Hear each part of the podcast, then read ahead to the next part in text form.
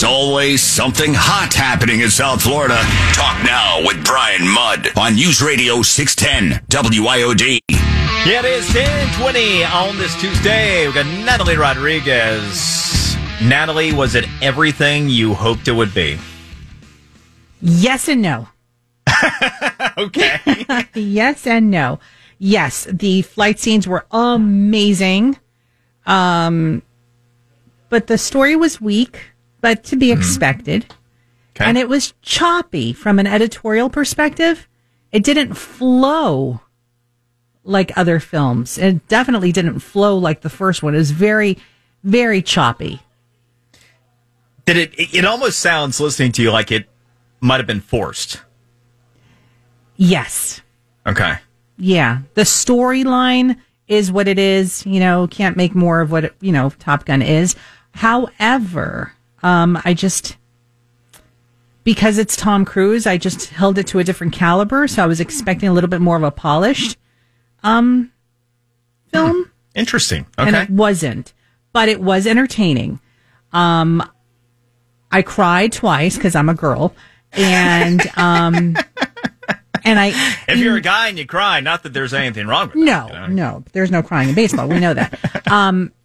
And for all intents and purposes, I wanted to fly a jet plane after the film was over for like 2 hours. Well, absolutely. On that note, I mean, you do have the military hoping that works for recruitment purposes. The first certainly did. Right. Yeah. And as a kid, I wanted to take the reins before they said, hey, you're too short. Right. I'm too blind, so we're good. All right, of course, Top Gun Maverick, Natalie's review right there. Yes. What did it do? 156, I think it was? 156 million. Yeah, it's incredible. All right, well, appreciate it. Somebody else who's been doing some work.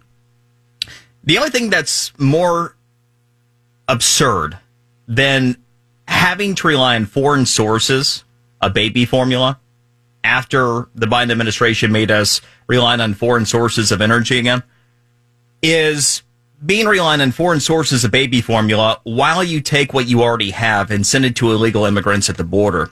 Florida Congresswoman Kat Cammack has been looking into that. Kat, joining us now. Appreciate it. Hey, so good to be with you guys. All right, so what's the lowdown? How real is the baby formula being sent by the Biden administration to the border? Well, it's pretty dang real. I know that the White House and CNN and Rolling Stone and Vanity Fair and heck, even the Washington Post, they gave me 4 Pinocchios saying that I was lying about baby formula being sent to the border. And Brian, you know me, that doesn't sit very well with me. So I took myself a little trip down to the border and saw not just the supply room attached to the processing facility that was filled with formula and food and baby wipes and diapers and all the other things they've been stockpiling. But I had them take me to their off-site warehouses. And these aren't little warehouses, mind you. These are massive warehouses stocked from floor to ceiling with formula, wipes, diapers, clothes, shoes, specialty formula. You name it, they have got it, and they have been stockpiling it at the border for months. It's disgusting. So it might actually be easier to get the necessities that you need if you're an illegal immigrant than if you're an American citizen.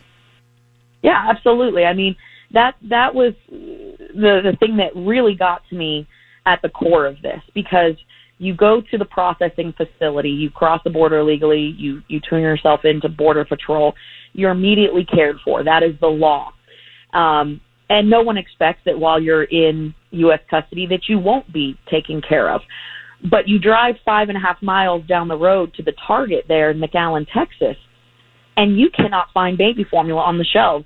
In fact, what they did, because I went to that Target, I had Border Patrol agents say, I can't get formula for my own kids. Meanwhile, I'm stockpiling it here at the border. I can't get it for my grandkids.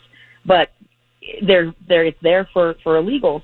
And the thing that's crazy is the Target and the Walmart there in McAllen, Texas, they started putting gallons of filtered water on the shelves because they were given directives that they didn't want the barren shelves look. They needed them to fill them with something. So you go into the baby formula aisle, and it's nothing but filtered water on the shelves. No formula. Serious. That's crazy. You wonder if some people just even half paying attention, or like, this is where I usually get my baby formula and then pick up water and realize what happened after the fact. Good gosh.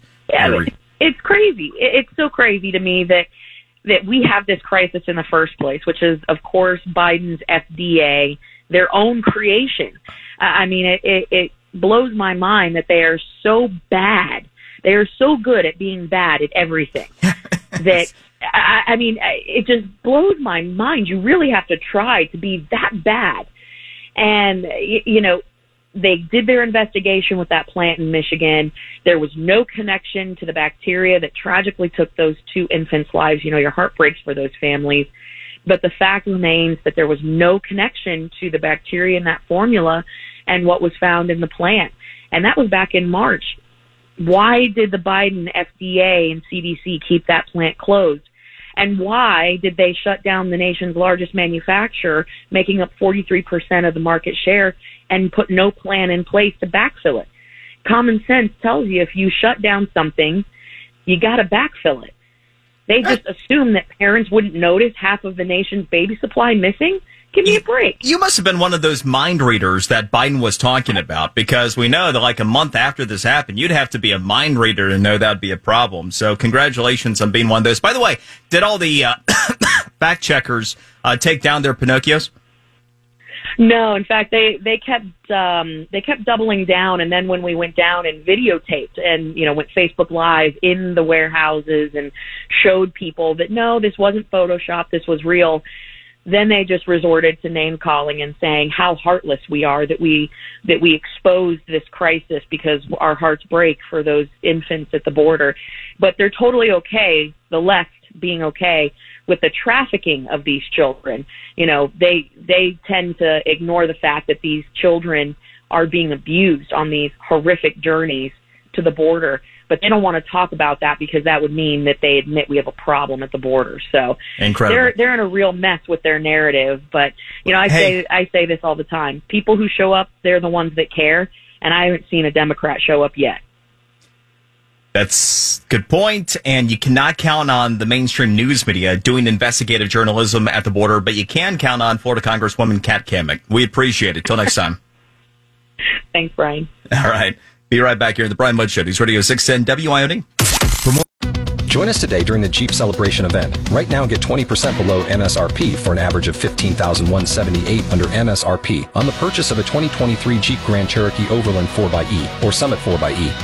Not compatible with lease offers or with any other consumer incentive offers. $15,178 average based on 20% below average MSRP from all 2023 Grand Cherokee Overland 4xe and Summit 4xe models in dealer stock. Residency restrictions apply. Take retail delivery from dealer stock by 4/1. Jeep is a registered trademark.